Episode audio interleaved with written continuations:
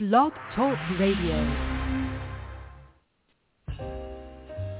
Live from Washington, D.C., it's quintessential listening. Poetry Online Radio. QLPOR, as it's widely known, features a bevy of poets, spoken word artists, and live poetry readings with best-selling authors. Your host is Dr. Michael Anthony Ingram. Hello, everyone. Welcome to the program. Tonight, my special guest is Meghan Zipin. Meghan is a poet, a wife, a mom, an author, and she's also a Boston Marathon bombing survivor. Her book, First Light, published by Nymeria Publishing, is a collection of poetry that serves as a personal timeline from the time of the bombing to her healing and becoming a parent. Meghan, welcome to the program. Thank you so much for having me. You're more than welcome. You know, your story, just my thinking about it, sounds so incredible that it could happen this way. What are your thoughts? How did this happen? Yes. Tell us, please. It happened in an instant, I think. I would say I was signed up to run the 2013 Boston Marathon. It was a beautiful day. It was a beautiful morning. And I ran my race as I would have ran any other. And as I got to about mile 24, 25, there was a clock tower in Boston. And I realized that if I picked up my pace just a little bit, I might beat a 4-hour time, which felt important to me. And so I picked up my pace just a little bit. And as I rounded the corner onto the last road in Boston where it ends, I had two friends who were waiting for me. We had planned that. And they blew me kisses and said, "We're running to the finish." And I said, "Okay." So I was on the road, they were on the sidewalk, and just as my foot hit the finish line, the first bomb exploded, and then it caused me to turn around, and as I did that, the second bomb exploded, and you can, I'm sure, imagine what was around me, and yes. I also knew that the girls were inside of that.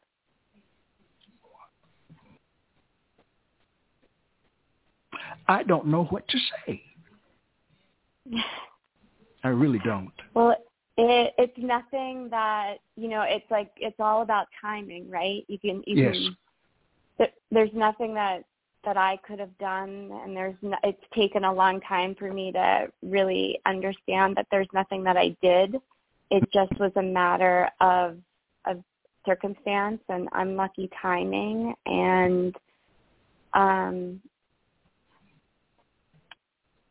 then growth, I guess, and healing from that point forward. One question. Why were you called to give a statement? I was called to give a statement you're speaking about at the trial? Yes.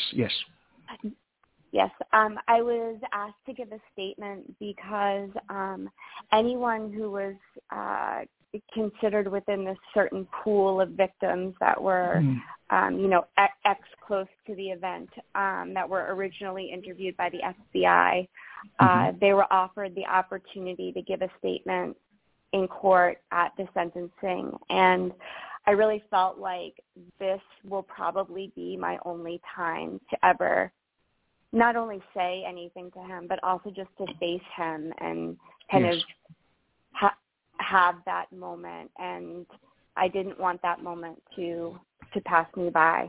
I understand. And so the preface of my book is the victim impact statement that I read to the bomber. Wow. That you read to him? Yeah, standing in the courtroom, just, straight away. Wow. You know, we've been planning this program for some time, and I know that you love poetry, And that's why I'm glad you're here, because talking about poetry, being able to vent, share your story through poetry is so, so, so important. So Meghan, what is poetry to you? Based on all you've seen in the world, what is poetry to you? I think that's a really great question. And you've probably heard, I think you said I'm your 397th person.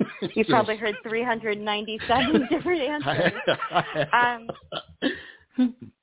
For me, poetry is a place where I can convey emotion, and I can be as kind of concise and direct, or I can be as metaphorical as I would like, and poetry leaves room for all of that.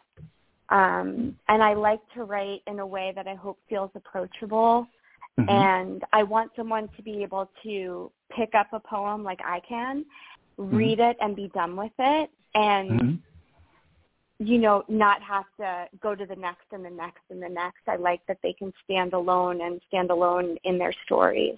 Oh, wow. Stand alone in their story. Yeah, because I don't think that we can ever all relate to everything, you know, whether it be a memoir or a book, or maybe there's a passage or a chapter that speaks to you. But with poetry, there might be one poem from start to finish, and you've connected to the whole thing. And for me, that sense of feeling understood by someone else's words has been very impactful. That's great. Tell me about, before we continue this poetic journey, tell me about an early experience where you learned that poetic language had power.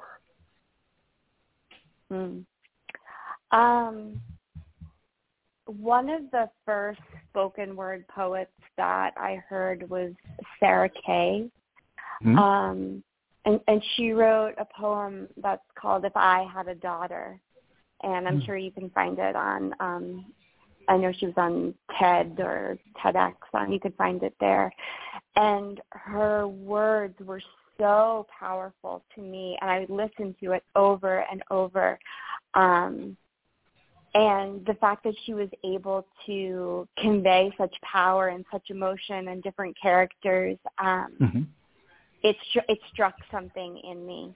And I watched that her read that or speak that poem probably like every couple of months, because it's powerful. So it touched you in your heart somehow? It touched me in my heart. It made my whole body, you know, have a reaction. I have 3 sons, but if I had a daughter, it really, it was so beautiful and so powerful, and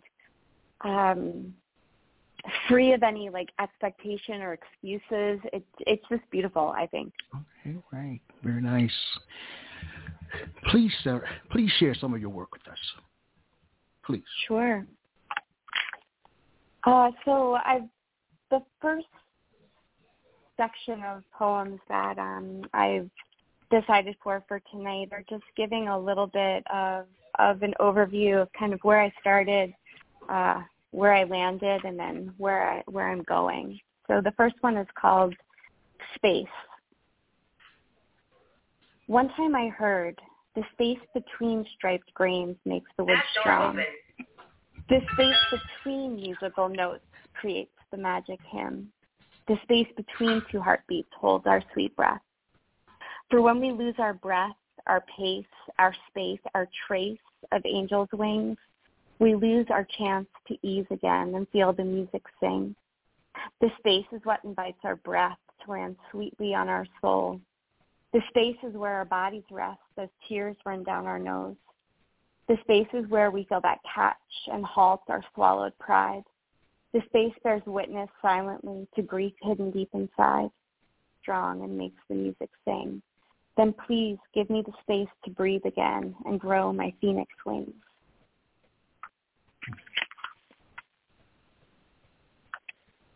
The next poem is called Swatting Flies. Old telephone booths, like the red ones on cobbled, quiet streets, hold more than their fair share, offering simultaneously the gifts of containment and space. I was in one, minding my own business, when it got knocked over. Crash, busted at the seams. Stunned, I checked for my parts, pieces of my scarlet vessel cast into the distance, broken and never to be seen again. The booth and I longed to rise. Over time and with the help of some tender, calloused hands, the booth got propped back up, with here, shims there, some bolsters on one side. I sat blankly, unable to lift my limbs, like a ragged doll soaked through to her filling. Unbothered by the persistent stare, my eyes did not reflect, gloss, or shine. My shell, deceptively heavy, left a blotchy print behind, evidence despite my fog. Together, the booth and I rested on the earth, content with an invisible plumb line to guide us, hide us, help us to blend back in. The booth was uncomfortable, and yet it was mine. It looked familiar and reminded me of its old ruby and sheen. No one else remembered the wonder or even the crash. They simply saw a broken box and an inconsistent mark on the floor. Evidence a girl had been here, confirmation that before did exist. Compassionate hands plugged holes where water dripped in on rainy days and welded the misshapen frame upright. Please don't mistake the overly worked metal for uptight weakness or let the sharp edges spark distrust. The hammered booth is trying to do everything. Stand up, hold in, contain. Eventually, the cardinal booth became home again. There's a breath of memory, the booth's original groundedness, spaciousness, and ease. But the air, it's different in here now, that I know, and it makes me homesick for the past. One day, a fly flew in the door. It snuck in out of sight. Flies in gardens, at picnic grounds, or in your big backyard. Everyone has their space. Maybe a carefree swipe to the air. No bother. In the glass booth, the fly's confused. It keeps banging into the walls. How do they even get in here? Why can't I get out? Inside the booth, my spirit swaps. I swing, stumble, and swipe. I wish I had a tool, something less primitive than my doll-like hand, something more accurate that I could command, something faster, something to stop the buzz. The fly keeps flying, invariably failing to find the crack door. My hands hover, perpetually hoping to help it out or to hit it. The booth keeps standing, propped, tattered, welded, and mended, and I, propelled by tired hands and gentle hearts and knowing words, keep going. And the next poem is what the title of the book is called, which is First Light. There's that moment when the tiniest sliver of sun creeps past the horizon, confusing our fuzzy brain. We can't define up or down, the morning dew, the evening mist, the smell of the tide, the air full of salt, the windows dimly lit and coffee makers making, the sweeping market lights and cocktail mixers mixing, the benchmarks of time that mark the sun's rising or setting. They are clues to the game. My body and mind are the sliver of sun, crawling up and bowing down. But my brain can't find the messages to clue me in on the path. I'm anxious. This is anxiety. Am I ill? Something bad is happening. Something bad is about to happen. Nothing is happening. No, this is anxiety. Take some deeper breaths. Move your body. Clasp your fists. Ungrip. I'm queasy. This is a virus. No, I'm pregnant. No, I'm nervous. Why am I nervous? I'm not nervous. What does that smell? Was it her voice? I'm not queasy. I'm panicking. Take time. Be still. Breathe. I'm panicked. This is panic. If it's that, is it that he's returning from work? It's hormones. It's not hormones. It's anticipation. Of what? It's the color of his shirt. Don't wear that shirt. It's the guy from the gas station. It's nothing. Shower. Take meds. So if I'm anxious and I take meds, will my nausea go away? If I'm queasy and I drink ginger ale, will the panic lessen? If I panic and then it's over, will my tortured heart resolve? Like a prism in a window trying to catch first light or last light, I'll wiggle and wrangle and wonder. Why are my clues jumbled? Why this first light and last light, morning dew and evening mist? Why do they all feel the same? Imprisoned in a body that begs for its compass to right, I keep searching for first, I mean last, I mean first light. Thank you. Oh, thank you. You know, it's funny. I heard as I listened to you, anxiety. So yeah. I was surprised to hear you talk about it in your last poem, but I heard it. What, in terms of your experiences, did you find any connection between your health, physical or mental, and your relationship with poetry prior to this event, the event that took place? Did you ever think about that? You know, it is a really great question. And I've always had a connection to poetry and the power of words to convey like deep feeling and emotion. And so although I can't say with certainty that when I read a poem before that if it had the word anxiety, I felt anxious. But before all of this happened, I wanted to read things that made me feel something in my body. To me, that's the power of the work. Okay. So I can't say with certainty, but I can say now, I've read so many memoirs and so many works that I just look to try and find something that makes me feel like I'm not the only one feeling a certain way. Okay. So it's quite powerful now. I want to just sit with that a second. So you can see or feel a qualitative difference between before and now. Yeah, I definitely have in my mind and kind of exist in a body that very much feels like a before and an after. Mm-hmm. And the longer that I kind of move away from the event, the less that my body kind of like gets homesick for who the person was that I used to be.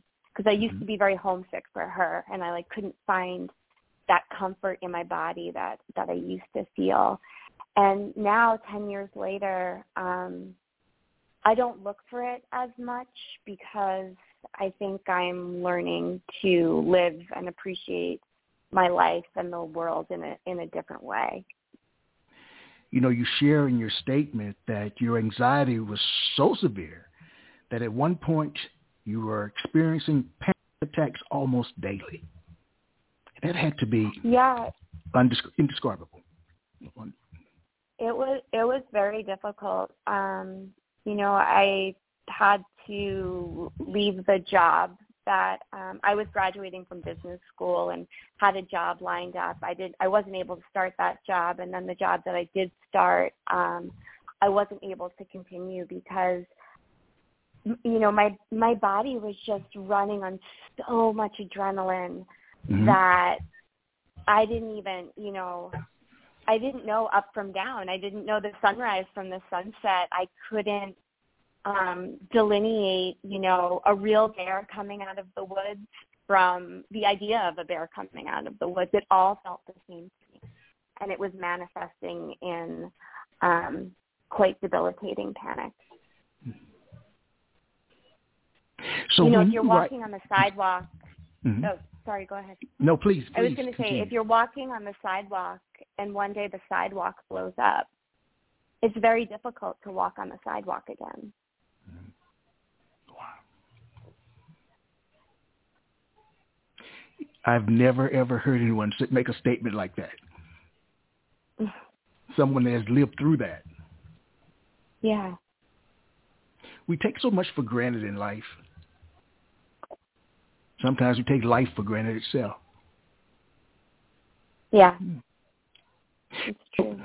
Here's a question. Does it hurt you to write poetry? If not, why not? The answer feels pretty definitively no. It does not hurt me to write poetry. And I attribute that to a lot of the way my poetry came to be and comes to be is by short notes that I write down, usually on my phone. And it might just be like a feeling I had or something quickly I experienced. But when I then look back and I maybe use it as a prompt, when I end up writing the poetry and completing it, I think I benefit from, and I also look forward to that I can tell this story, and there's no like person asking like what else or what's next or tell me more. It's kind of a way for me to think about the experience or the emotion and have a complete thought about it, and then close it and put it away. Please share more of your work. Sure. So this section starts with a story about the bomber and kind of leads us through some grief. The first one is called A Man. How do we decide if you live or if you die? My eyes transfix when they catch your sight, wondering what the reverse image might be. Who do you see? Where do our energies meet?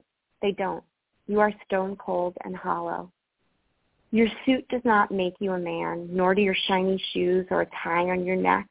I remember, don't you think I forget, that neck nearly killed you once. You ran from the scene, a coward, not a man, as your beloved brother's blood pooled on the floor and he died in the gutter. You never say sorry. Do you think of our pain? You smirk, blink, and otherwise stay still. Those handcuffs, they hold your boyish and lanky and impish frame. Where you live now, your body, your heart, your belief is the same. Glory as a martyr, peace without shame. I was afraid of you then. I'm afraid of you now. It doesn't make sense. I don't know how it's possible that your room was near ours. As I paced down the hallway trying to breathe, I found out you were there. It brought me to my knees. How did the man who tried to kill us all, how can he be here in the same hall? With experts who make magic of death, defying odds, defying hate, they hold their breath. They see you as a gunman, as a medical test. I see you as fear. I worry somehow I'll find myself near your body, your voice, see your vacant eyes up close. You're handcuffed, they're armed, away from the media, the outraged and alarmed. Resting shell yet alive next to all who you harmed. I wonder about your dreams as the guards keep you still. Do you dream of killing? Do you dream of escape? Do you wonder what would have happened had you run late? I wonder every single day, had I walked, had I sprinted, had I missed my gait? Could I have changed the end of your master plan? Will I ever view you as a full-grown man? You lost that title in my mind when you sat there smirking and slow blinking your eyes. Your suit was neat and your shoes shined bright, but still, as I saw you, my body halted up tight. A man makes mistakes, then he lets tears fill his eyes. A man bends his head when a child dies. You are not a man of this kind. You're a human, a killer, ingrained in my mind. Random in timing, landing in space, my kids are sheltered from knowing your face. They live life with joy and a sense of place. The boys are kind and share stories of grace. Our home is a privilege you may not have known, from infants to toddlers to humans full grown. A man you are not. Freedom will no longer be a taste you feel in your body or should expect in your soul. You killed, you maimed, sit now and pay the toll. You stole light, you stole fight, you stole peace in the night. Now go to bed alone and sleep tight.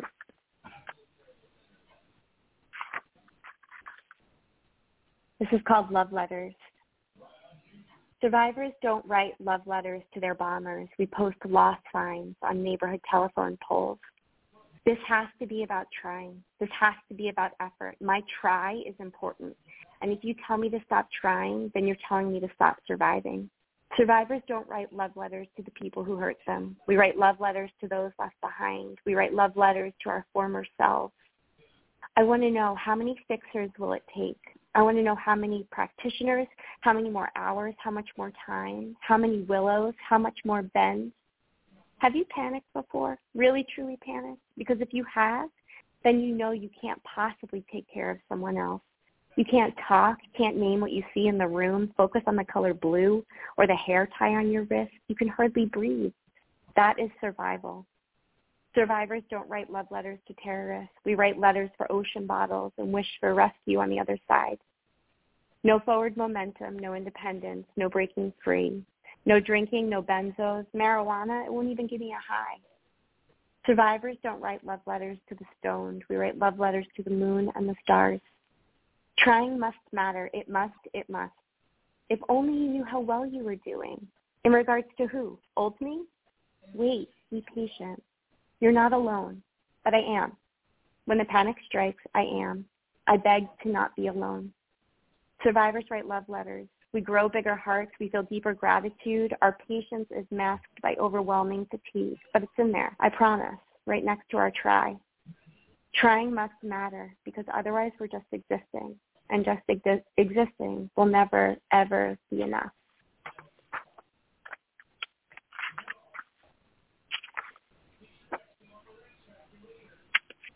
And the next one is called Grief is Greedy. Grief is greedy. It takes and connives and lingers long past its public light. That was awful. Remember that? Those poor people. Grief is not sympathy, though the masses may feel confused. Grief is not pity nor shame. Grief is an unrelenting tightening in your throat, like twirling vines closing off a tree's life, a squeezing and weaving so woven you can mistake it to belong. From far away, it's a garden, bittersweet, tender, and wilding. Up close, if you know where to look, you'll witness the suffocating grip. Grief is a paralyzing limbo between a sadness you fear will never host enough tears and an ambivalent abyss so devoid of emotion that you fear you're broken beyond repair. Grief is greedy. It sucks and it draws and it throbs. It takes and it takes, slowly removing evidence of what was and replacing the marrow with a longing so deep your bones beg to breathe. Grief does not leave you how it found you. It rinses your memories, creating a patchwork of the past. As you try to fill the gaps, the harshness of the edges slice you open and the holes seep like algae. Your heart and spirit slip through. The edges fray as the mangled threads scaffold your shelled remains. Thank you. Need a minute. Thank you, Megan. First, I'd like you to tell me about the book's title, First Light.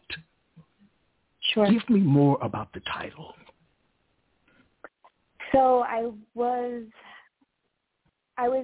attempting to give someone who has never had a confusion in their body or someone whose compass just always points them in the right direction. I wanted to offer them that sense of what it might be like if when you saw the first light of the day, what if you didn't know if it was sunrise or sunset? Like, what if your body actually lost its compass? And despite all of the cues around you that you know, oh, that's definitely sunrise. The sun is shining a particular way. Or that's definitely sunset because it always looks that way on the ocean. What if those messages that you always knew, what if they weren't correct anymore? What if they were misguiding you? To me, that's kind of what happened after the bombing. I lost any sense of like who and where I was and orienting myself to what was around me. And had I been up all night, was the sun rising? Had I slept? That's where First Light came from. You know, when I listened to you in that particular set, I heard anger in a sense, defiance in a sense. Yeah. Someone trying to process a situation. Yes. And not knowing which road to take. Yeah, healing, many times it was said to me in the beginning, there are a lot of like platitudes, I think, that sometimes we stumble into just because we don't know what to say. And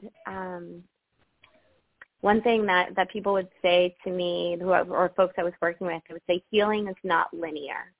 Mm-hmm. And I would, what does that mean? Like, what is the next step? Tell me what to do. And I hope that both with my writing and with anyone who I speak to, there aren't many further truths that I've come to understand than healing is not linear. It is circular. It is backwards. It is forwards.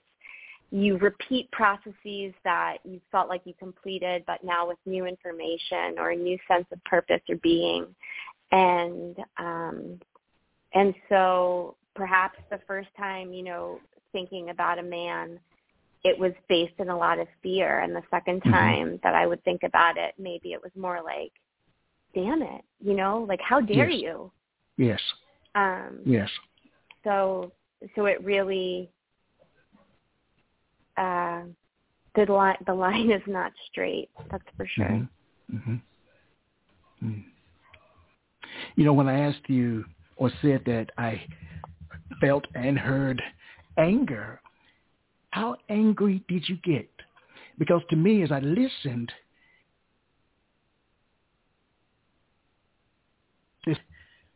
how did the poetry assist you in that process of venting and getting it out of your system? Yeah, I don't think that I felt anger for a very long time. I think, we're all different, and some people are quick to anger. Others are quick to sadness. I was very quick to fear. I was quick to caretaking.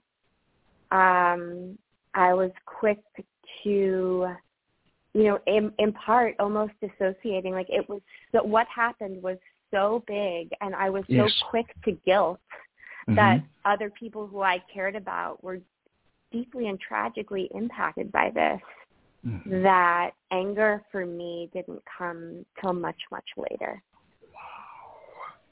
So when it surfaced, how did you handle it? With help. Okay, yeah. I'm helped all the time. I need help 24 hours a day. Yeah, me too. I think, and I think also with space and with the right container and with the right people to support that feeling, because if it's not something that you're necessarily quick to or comfortable with, not only are you angry, but you're uncomfortable in being angry. Yes. So having someone kind of guide that process for you, and really giving permission to say that, what happened was not okay, and it is also okay to be angry about it. Yes.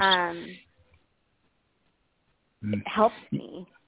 Well, May, as you may know, is National Mental Health Awareness Month. And we champion mental health awareness on this program.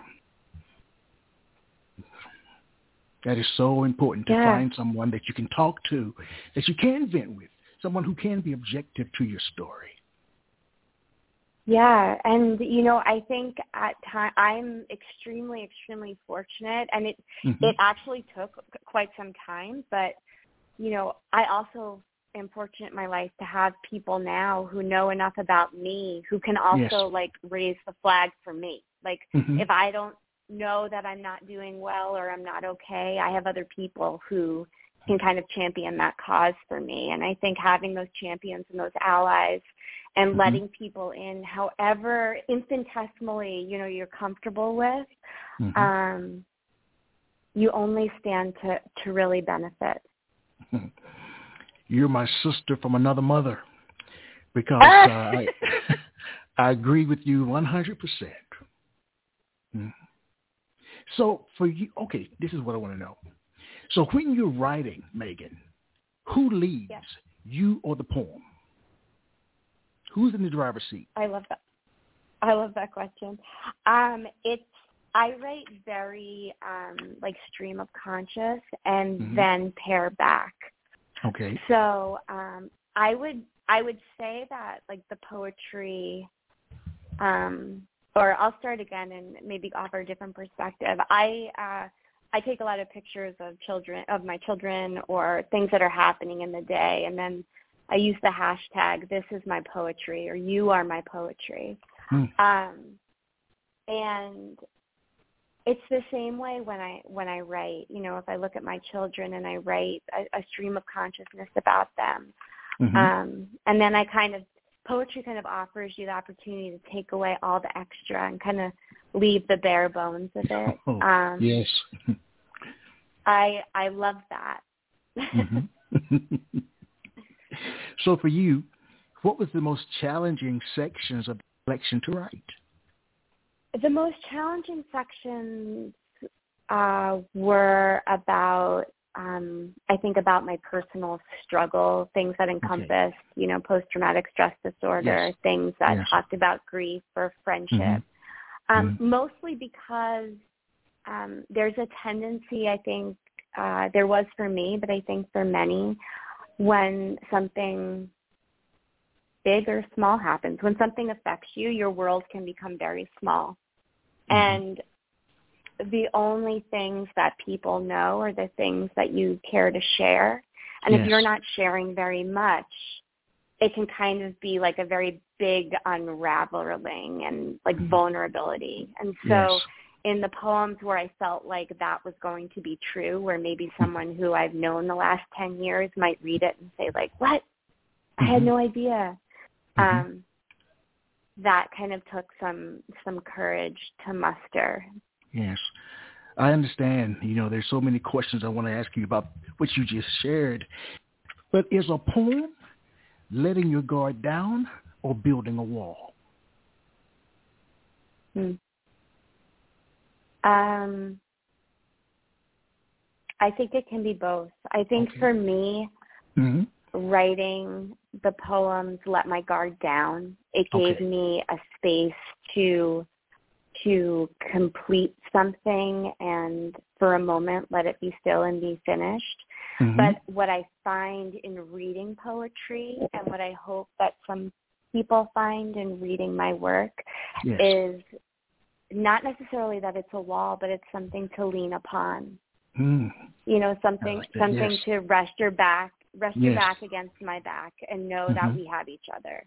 Wow. So are you hoping this book resonates with a wide range of readers, or are you targeting a specific group of people? I hope that it resonates with a wide group of people because as we continue and do a few more readings, we'll kind of move into my family and my children's life, my relationship with my husband, and we're all going through things. They just they all look different, and I hope that, you know, sometimes I leave my book in those little libraries that are on the sides, you know, of the road, like the neighborhood little tiny libraries. Because and I've written in the front of them, you know, like, I hope that you find something that speaks to you. Because that's what I always hope for when I, so if that's what I'm looking for in a book, you know, I read a lot of nonfiction. So I'm looking for connection, and I'm looking to offer connection to as many people in as many ways as possible. Would you please read it? Sure. So after I started working again, I took a different path, and I started doing a lot of yoga and then working with folks and kind of using yoga as a tool for any type of healing. And this kind of speaks to that time. So the first one is called Lilu. Sitting at your funeral, invited as the healer, I am uncertain how I arrived at this place of worship, family, and intimacy. I still feel the beat of your heart in my hands. I still know the curves of your scar, where it got stuck, limiting your ability to breathe and love. I held your rounded shoulders. I'm distancing myself from my kid's neck. I can feel it. watching their faces for years evolve from little children into kids. I look at their faces now. Your tiny twin speaks, the one who calls you mama and sees you in the stars. She speaks as though she is you, bold, courageous, a quiet, dark horse. As you broke away, Lilu, I imagined she broke free. I still feel the rise and fall of your chest, calming over time. He needs to be healthy, Meg. I'm worried. He loses weight, gains weight. His body becomes lived. I look at his body now. He is searching for your stature, your presence, your charm. He speaks like only the broken can, soft, tight, the lost love of a breathless heart. When you slept into the stars, Lilu, I imagine he broke free. I know what's kept under the pretty tops, what you hide inside your big blue eyes. I hold your pieces gracefully, keeping them as whole as can be.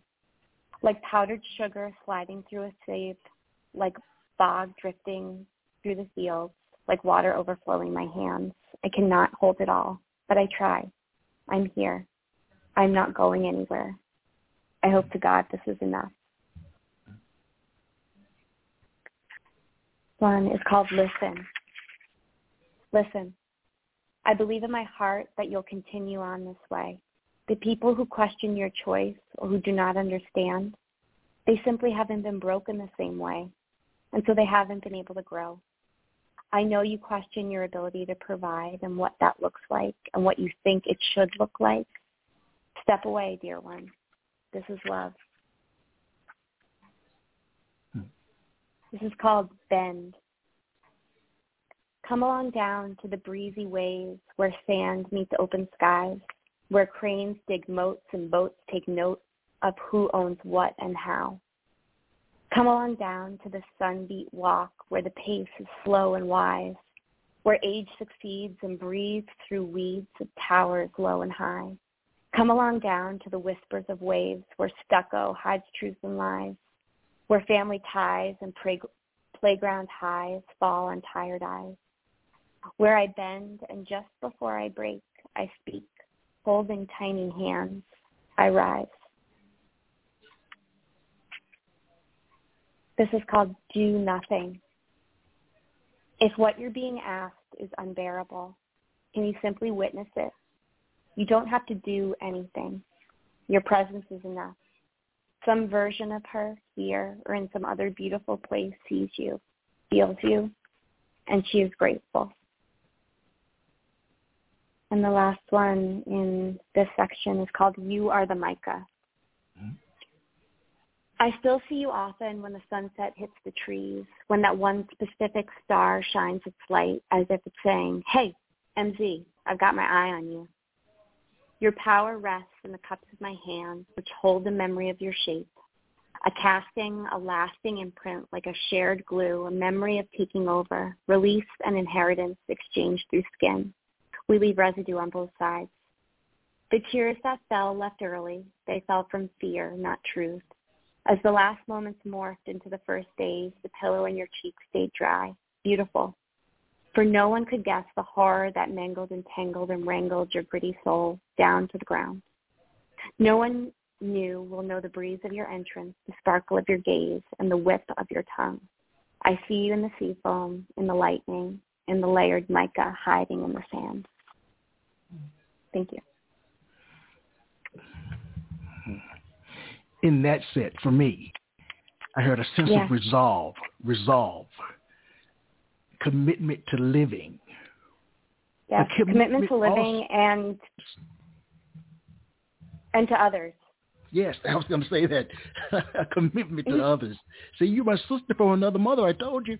So exactly. We're meant to be. Yes, we're meant to be. That's exactly what I was going to say. A commitment to others as well. In the first piece, the word healing was used.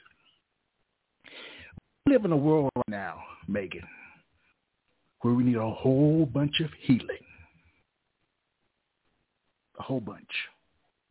So do you think poets must write about issues directly affecting our world? I think we all as a collective stand to benefit if poets write about what's happening in our world, but I don't think it's a requirement or that it's necessary. I think that connection can be formed, you know, on any topic, present day or past. And also with poetry, I think sometimes we're just looking for, maybe for beauty, we're looking for lightness, and not every poem is going to be that. The offering is still the same for me, whether it's real time or some magical fantasy. Wow. You know, as I listen again, what I like about your work is that it's accessible. Thank you. Very accessible. So how hard do you think someone needs to work to solve a poem? That's a really good question.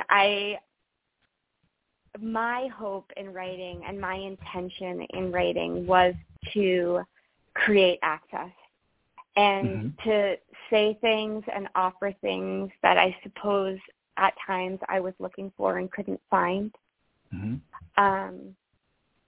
And so although I do use metaphor and I don't explicitly state everything that I'm talking about, I hope that it's accessible enough that someone could fill in their own blank and feel seen. How many more sets do you have, Meghan? I don't want to keep you all night. No, that's okay. I have two more, but can easily combine them into one. Okay, that'll be beautiful. Well, yes, let's try that. Combine them into one. All right. So I can, yes, that'd be a beautiful way to do it. Okay. So this is called Dear Mama, Dear Milo. Milo is my oldest son, who's 5. The snow rested sweetly on the fall's enduring leaves. Mama, Mama, Mama, I love you. Bye. The branches tapped windedly on the windows as if trees were sending codes. Mama, Mama, Mama, like these cool socks. The sky started gray, then blue, then pink, as the freezing earth did the opposite below. What you doing? See snow monster, Mama? Eyes blue. He has this, it means this, but not this, and oh, nothing is for sure. Mama, Mama, Mama, Milo come? His hair is the shape of 1,000 slinkies, perfections. His teeth have the gaps of a mighty constellation. His lips are so puckered with a ruby's complexion. Mama, Mama, Mama, eat candy, Mama, be a strong boy. Mama, Mama, I watch a tiny little show. Mama, trucks, Mama. You may say my name 1 million times, maybe 2, I don't know. I hear you, buddy, I promise I do. I know that the words just don't flow. Your frustration is wild, untamed, unsure. Your body grows beautifully, though. I see you, buddy, I see to the depths of your soul. Skin craves contact, pressure, and weight. Your brain moves faster than light. I feel you, buddy, I promise I do. I know that your heart is so right. Your eyes see the magic in tiny things, the way gears make clocks and wheels go, but also the life in flowers long gone and the vastness and sparkle of snow. I hear you, buddy. I promise I do. I see how hard that you try. I feel you reach to make sense of this world, how you linger in moments gone by. We're missing the magic. We don't feel the sun. We hear, but listening is hard. You, sir, are gifted, are present, are real. And I stand in awe of your scars. This next one is called Home Style Love.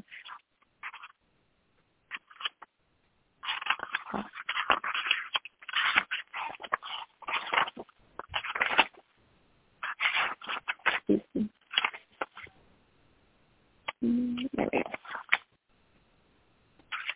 Home Style Love. The dishwasher is hard. If you ask me, the plastic wiry designs aren't crafted to hold anything upright. No dishes stand tight. The plastic kids' cups won't stop falling, slipping, filling with water, residue, and grime. I don't understand what I'm blocking with this cutting board. I don't know why this goes on top. I believe if you put straws in the machine, then they should be cleaned. Water should straw itself right through the hole. Because of the dishwasher, I know that you love me.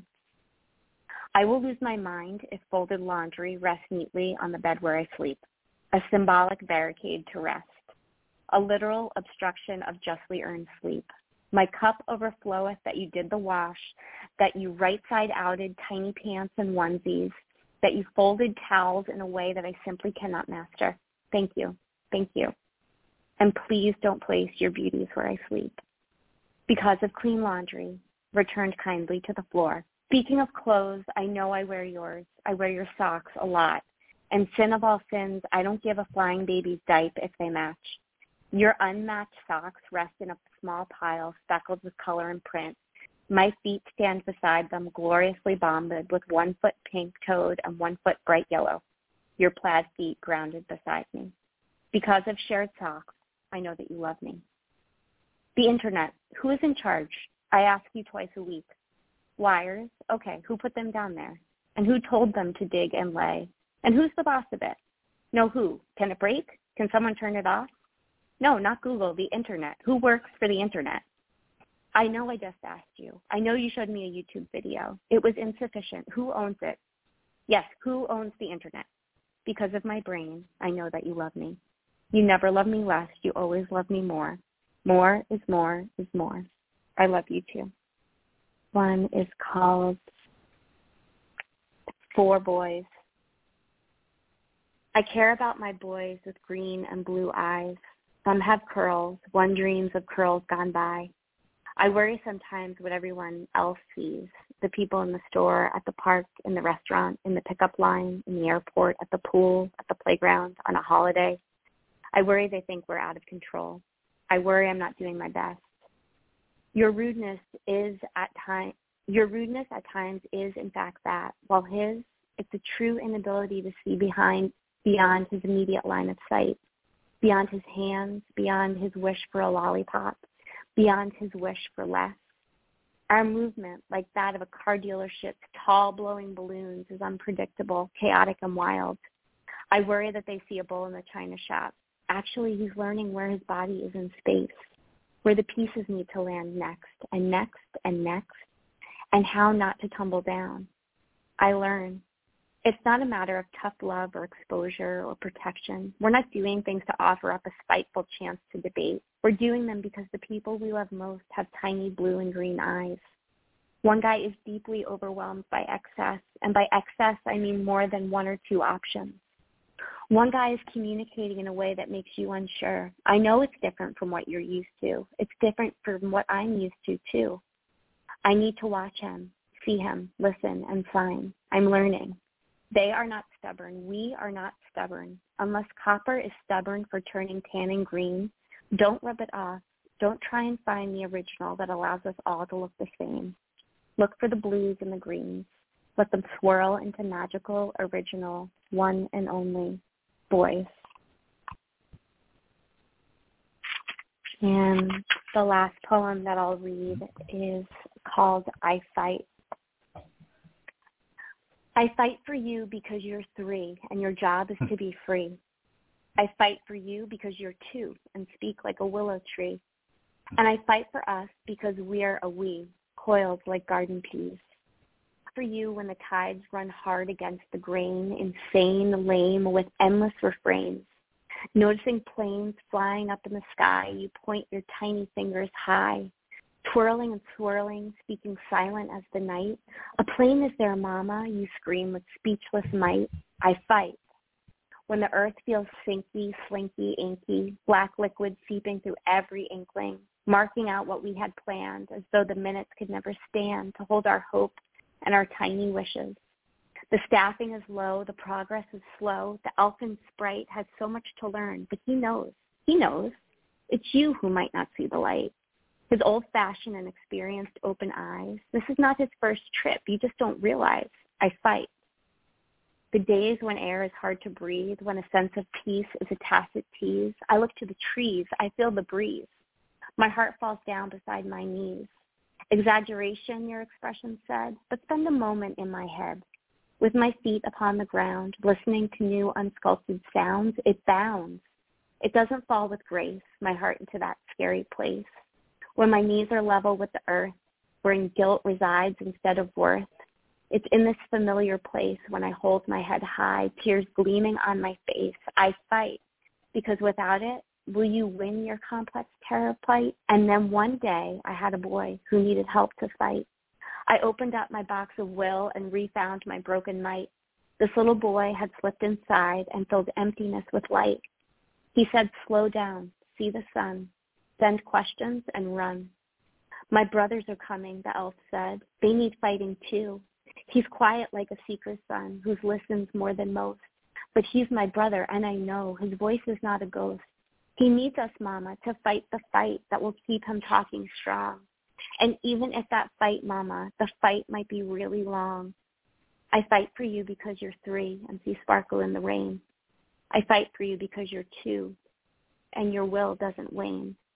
I fight for me because I have you and my heart owes it to the world to share the beauty and the voice that your future holds. I fight for us because we are a we, and I, a you, a me. And I fight for us because we all deserve a chance at living free. Thank you. All right. Beautiful. Thank you. You know, in that particular sense, you know, life can be bewildering. Yeah. But I heard, for me, purpose, possibility, that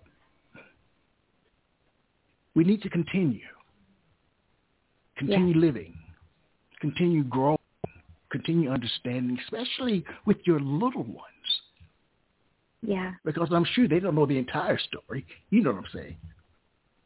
Yeah. I mean, they're young enough that they don't know anything about it. And, you know, wow. I'm the only version of me that they've ever known. Yes.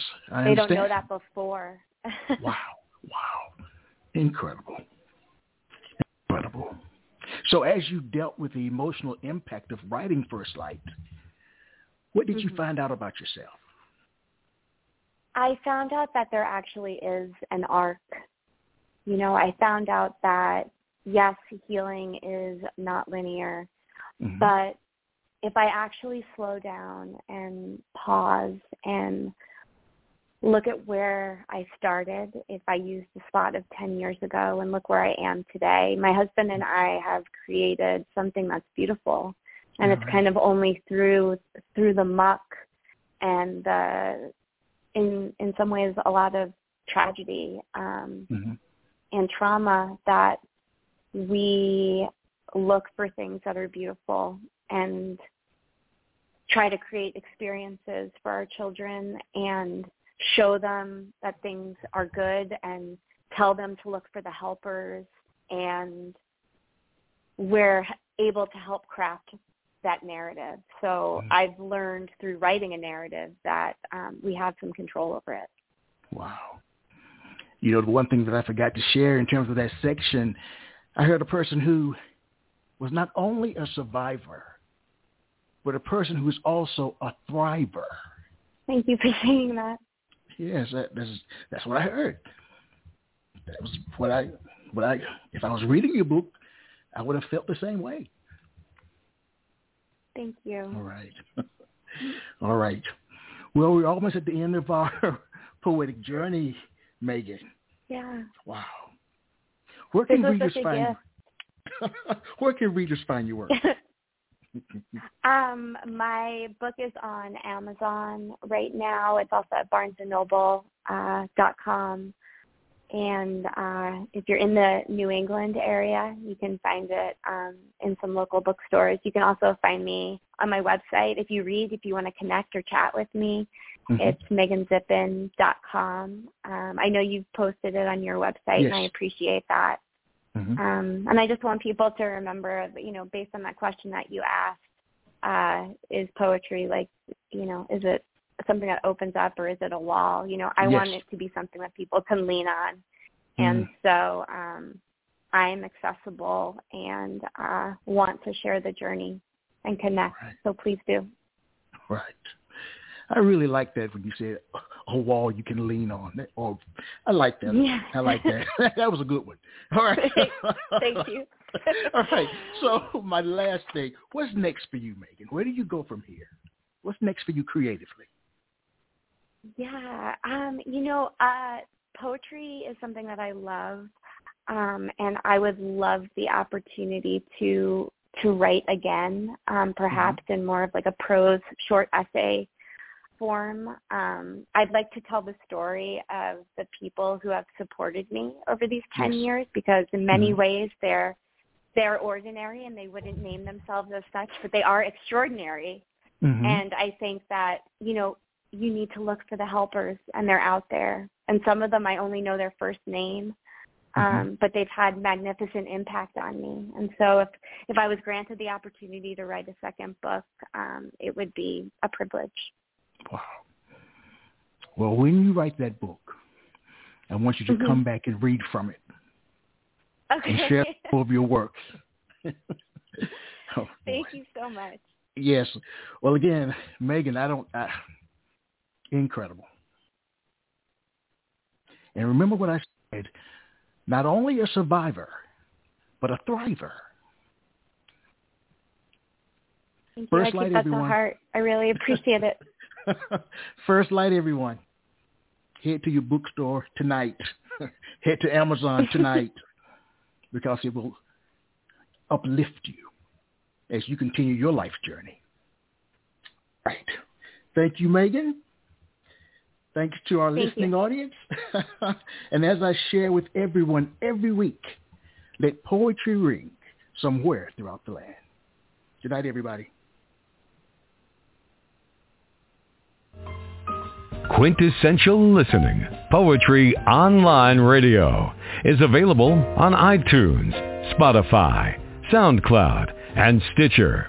You can also check out the website at QLPOR.com.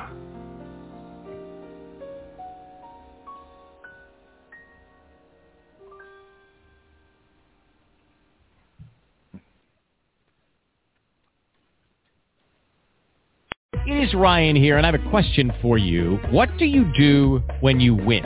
Like, are you a fist pumper, a woohooer, a hand clapper, a high fiver? I kind of like the high five, but if you want to hone in on those winning moves, check out Chumba Casino. At ChumbaCasino.com, choose from hundreds of social casino-style games for your chance to redeem serious cash prizes. There are new game releases weekly, plus free daily bonuses, so don't wait. Start having the most fun ever at ChumbaCasino.com. No purchase necessary. VGW Group. Void where prohibited by law. See terms and conditions. 18+.